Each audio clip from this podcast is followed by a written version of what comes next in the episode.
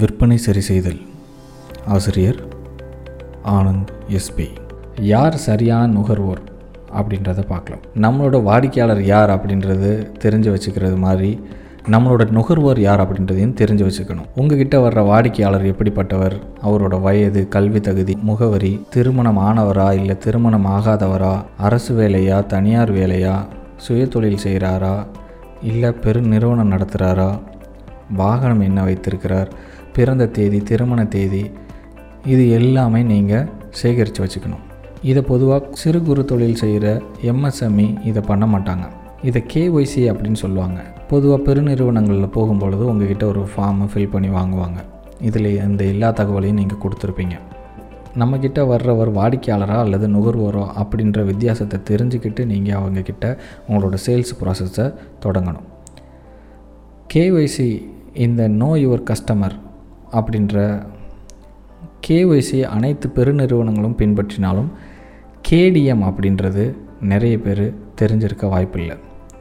KTM அப்படின்னா key decision maker. உங்களுடைய key decision maker யார் அப்படின்றது தெரிஞ்சுக்கணும். உங்ககிட்ட ஒரு வாடிக்கையாளர் வந்தாலும் அந்த வாடிக்கையாளர் தான் உங்கள் நுகர்வோராக இருக்கணும் அப்படின்றது அவசியம் இல்லை உங்ககிட்ட வாடிக்கையாளர் பொருளை வாங்கிட்டு வீட்டுக்கு போகலாம். அந்த பொருளை வேறு யாரோ பயன்படுத்தலாம். உங்களோட நுகர்வோர் வேறையாக இருக்கலாம். உங்களோட வாடிக்கையாளர் வேறையாக இருக்கலாம். சரி இந்த கேடிஎம்னா என்ன? யார் இந்த கேடிஎம்? இந்த கீ டிசிஷன் மேக்கர். உங்கள் கடைக்கு ஒருத்தர் வந்துட்டார்னா உடனே அவர்கிட்ட போய் நாங்கள் இது பண்ணுறோம் இந்த பொருளை பாருங்கள் இது இப்படி. நீங்கள் இதை வாங்கினா உங்கள் வாழ்க்கையே மாறிடும் அப்படின்னு பேசுகிறதுக்கு முன்னாடி அவர்கிட்ட சில கேள்விகள் கேட்கணும். யாருக்காக இந்த பொருளையோ அல்லது சேவையோ வாங்குறீங்க? எதுக்காக வாங்குறீங்க? இப்போ என்ன பொருளோ அல்லது சேவையோ பயன்படுத்திகிட்டு இருக்கீங்க இந்த கேள்விகளை கேட்டு அதுக்கான பதிலை வச்சு உங்கள் விற்பனையை நீங்கள் தொடங்கினா விற்பனையை எளிமையாக முடிக்க முடியும். யார் அந்த பொருளை வாங்குகிற முடிவு எடுக்க போகிறாங்க அப்படின்றது தான் இந்த கேடிஎம். அவர்கிட்ட போய் நீங்கள் விற்க முயற்சி பண்ணால் தான் உங்களுடைய விற்பனை முடிவுக்கு வரும்.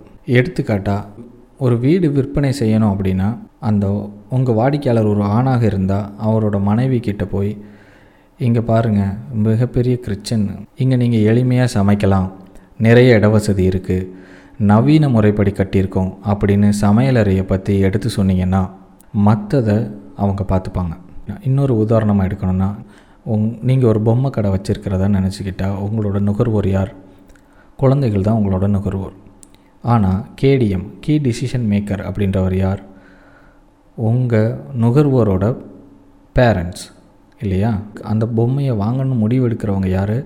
அந்த குழந்தையின் பெற்றோர்கள். அதனால் நீங்கள் உங்கள் சேல்ஸ் பிச்சை ஆரம்பிக்கணும்னா உங்கள் நுகர்வோர்கிட்ட இல்லை உங்கள் கேடிஎம் கிட்ட கீ டிசிஷன் மேக்கர் கிட்ட. ஸோ உங்கள் கீ டிசிஷன் மேக்கர் கிட்ட உங்களுடைய சேல்ஸ் ப்ராசஸை ஆரம்பிக்கணும். அது இல்லாமல் உங்களுடைய நுகர்வோர்கிட்ட நீங்கள் பேசினா அந்த பொருள் விற்பதற்கான வாய்ப்புகள் மிக மிக குறைவு. உங்களோட வாடிக்கையாளர் யார்? உங்களோட நுகர்வோர் யார்? அவங்களுக்கான சரியான தேவை என்ன அப்படிங்கிறத தெளிவாக புரிஞ்சுக்கிட்டால் போதும். விற்பனையில் வெற்றி தான். மூணு சரியான போட்டியாளர் மற்றும் அவரின் தேவை. உங்கள் சரியான போட்டியாளர் யார் அப்படின்றத தெரிஞ்சுக்கிட்டு உங்களோட சந்தைப்படுத்தும் உத்தியை உங்களோட சந்தைப்படுத்தும் உங்களோட மார்க்கெட்டிங் ஸ்ட்ராட்டஜியை நீங்கள் பயன்படுத்துங்க. சில நேரங்களில் நம்ம இலக்கை நோக்கிய பயணத்தை வேகப்படுத்துவதும் அதை மிகப்பெரிய இலக்காக மாற்றுவதும் நம்மளோட தொழில் போட்டியாளர்களே. சரியான போட்டியாளர்களிடம் போட்டியிடுவது அவசியம். சில நிறுவனங்கள் புதிதாக தொடங்கும் ஸ்டார்ட் அப்பை அவங்களோட போட்டியாளர்களாக கருதி அவங்களுடைய ஆஃபர் பண்ணுவாங்க. அவங்களோட விலையை குறைப்பாங்க சலுகை கொடுப்பாங்க நிறைய ஆஃபர்ஸ் கொடுப்பாங்க நிறைய டிஸ்கவுண்ட்ஸ் கொடுப்பாங்க. ஏன்னா அந்த ஸ்டார்ட் அப் உங்களை விட விலை குறைவாக விற்க ஆரம்பிப்பாங்க. நீங்கள் கொடுக்குற அதே சேவையையோ இல்லை அதே சர்வீஸையோ உங்களோட விலை கம்மியாக கொடுக்கும் பொழுது அவங்க உங்கள் போட்டியாளராக உங்களுக்கு தெரிவாங்க. நீங்கள் அந்த மாதிரி ஸ்டார்ட்அப்போட போட்டி போடுறது உங்களோட பிராண்ட் இமேஜை நீங்கள் குறைக்கிறதுக்கு சமம். எப்போதும் போட்டியாளர்களுக்காக உங்கள் பிராண்ட் வேல்யூஸை மாற்றிக்கக்கூடாது நமக்கான சரியான போட்டியாளர் யார்? இரு வகையான போட்டியாளர்கள் இருக்கலாம். நேரடி போட்டியாளர் மறைமுக போட்டியாளர். தொழிலை பொறுத்த வரைக்கும் நேரடியான போட்டியாளர் மறைமுகமான போட்டியாளர் நேரடியான போட்டியாளர் அப்படின்னா நீங்கள் செய்கிற தொழிலை அப்படியே அவரும் செய்வார். நீங்கள் என்ன பொருள் விற்கிறீங்க என்ன சேவை பண்ணுறீங்களோ அதை அவரும் பண்ணுவார். நீங்கள் என்ன பொருள் விற்கிறீங்களோ என்ன சேவை கொடுக்குறீங்களோ அதையே அவரும் பண்ணுவார். இந்த நேரடி போட்டியாளர்கள் கிட்ட தான் நாம் நம்முடைய பொருளுக்கோ சேவைக்கோ விலையை குறைச்சோ கூட்டியோ வச்சு அவரோட போட்டி போட்டுகிட்டே இருப்போம். இதை பொதுவாக ரெட் ஓஷன் அப்படின்னு சொல்லுவாங்க. மறைமுகமான போட்டியாளர் யார் அப்படின்னு பார்க்கலாம். அவர் நீங்கள் செய்கிற தொழிலே செய்ய மாட்டார். ஆனால் உங்களுக்கு போட்டியாளராக இருப்பார். எடுத்துக்காட்டாக ஏர்வேஸ் கம்பெனி வச்சுருக்கான்னு வச்சுப்போம். அவங்களுக்கு ஒரு மறைமுக போட்டியாளர் யாராக இருக்க முடியும்?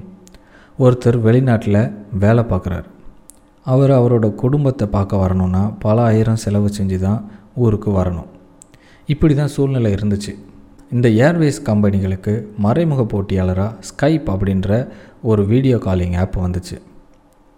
நீங்கள் உங்கள் உறவினர்களை வீட்டில் இருந்தபடியே வீடியோ காலிங் மூலமாக நேரில் பேசுகிற அனுபவத்தை பெற முடியும் அப்படின்ற விளம்பரம் நிறைய பேருக்கு தெரிய ஆரம்பிச்சது. இது தெரிஞ்சப்புறம் விமான பயணச்சீட்டு வாங்குறத மக்கள் விட்டுட்டாங்க. இதனால் ஏர்வேஸ் நிறுவனங்களுக்கு பெருத்த இழப்பு ஏற்பட்டது. ஒரு வீடியோ காலிங் ஆப் ஒரு ஏர்வேஸ் நிறுவனத்துக்கு மறைமுகமான போட்டியாளராக வந்தாங்க. இப்போ ஸ்கைப் அப்படின்றதுக்கு நேரடியான போட்டியாளராக வாட்ஸ்அப் போன்ற பல வீடியோ காலிங் ஆப் வந்து வந்துருச்சு. சரி நம்மளோட சரியான போட்டியாளரை எப்படி கண்டுபிடிக்கிறது? உங்களோட சரியான போட்டியாளரை கண்டுபிடிக்கணும்னா அதுக்கு நீங்கள் நிறைய மார்க்கெட் ரிசர்ச் ஒர்க் அவுட் பண்ணணும். ரொம்ப நேரமும் செலவு பண்ணணும்.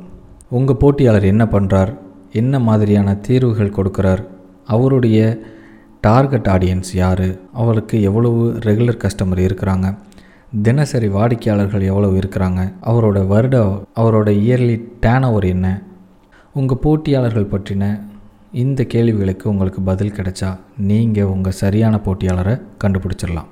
அதுக்கப்புறம் உங்களோட மார்க்கெட்டிங் ஸ்ட்ராட்டஜியை உருவாக்கலாம். பாரம்பரியமான முறையில் மார்க்கெட்டிங் ரிசர்ச் பண்ண முடியலன்னா குறைஞ்சபட்சம் இப்போ இருக்கிற சோஷியல் மீடியாஸை பயன்படுத்தியாவது உங்களுடைய போட்டியாளர் யார் அப்படின்றத கண்டுபிடிங்க. சமூக வலைதளம் எப்படிலாம் வேலை செய்யுது அப்படின்றதையும் தெரிஞ்சு வச்சுக்கோங்க. போட்டியாளரை கண்டுபிடிச்சா மட்டும்தான் நீங்கள் உங்கள் விற்பனையை எப்படி பண்ணணும் யாருக்கிட்ட பண்ணணும் அப்படின்ற விஷயமே தெரியும். சரி இப்போ எப்படியோ உங்கள் போட்டியாளரை கண்டுபிடிச்சிட்டிங்க. அது போதாதான்னு கேட்டால் கண்டிப்பாக போதாது. உங்கள் போட்டியாளரோட தேவை என்ன அப்படிங்கிறத தெரிஞ்சுக்க வேண்டியது ரொம்ப முக்கியம். அவங்களோட தேவையை நம்ம தெரிஞ்சுக்கிட்டு என்ன பண்ண போகிறோம் அப்படின்ற கேள்வி வரலாம். நம்ம போட்டியாளரோட தேவை என்னவோ அதுதான் அவங்களுடைய குறை. நமக்கு நம்ம போட்டியாளரோட குறை தெரிஞ்சால் அதை நாம் நம்மளுடைய மார்க்கெட்டிங்க்கு பயன்படுத்திக்கலாம். காம்படிட்டர் அனலைசிஸ் பண்ணுறதுக்கு நிறைய வழிமுறைகள் இருக்குது நிறைய மென்பொருள்கள் இருக்குது ஆன்லைனில் நிறைய டூல்ஸ் இருக்குது ஃபேஸ்புக் கூகுள் ஹப்ஸ்பாட் இது போன்ற தளங்களில் போனீங்க அப்படின்னா நீங்கள் உங்கள் போட்டியாளரை துல்லியமாக தெரிஞ்சுக்கிறீங்களோ இல்லையோ ஓரளவு கணிக்க முடியும். எப்போதும் எதிரியின் பலம் அறிந்து போரிடுவது தான் மன்னர்களின் வழக்கம். போருக்கு போகிறதுக்கு முன்னாடி வியூகம் வகுக்கிறது எவ்வளோ முக்கியமோ அதுபோல தான் நாம் இவ்வளோ நேரம் பார்த்த விஷயங்கள்.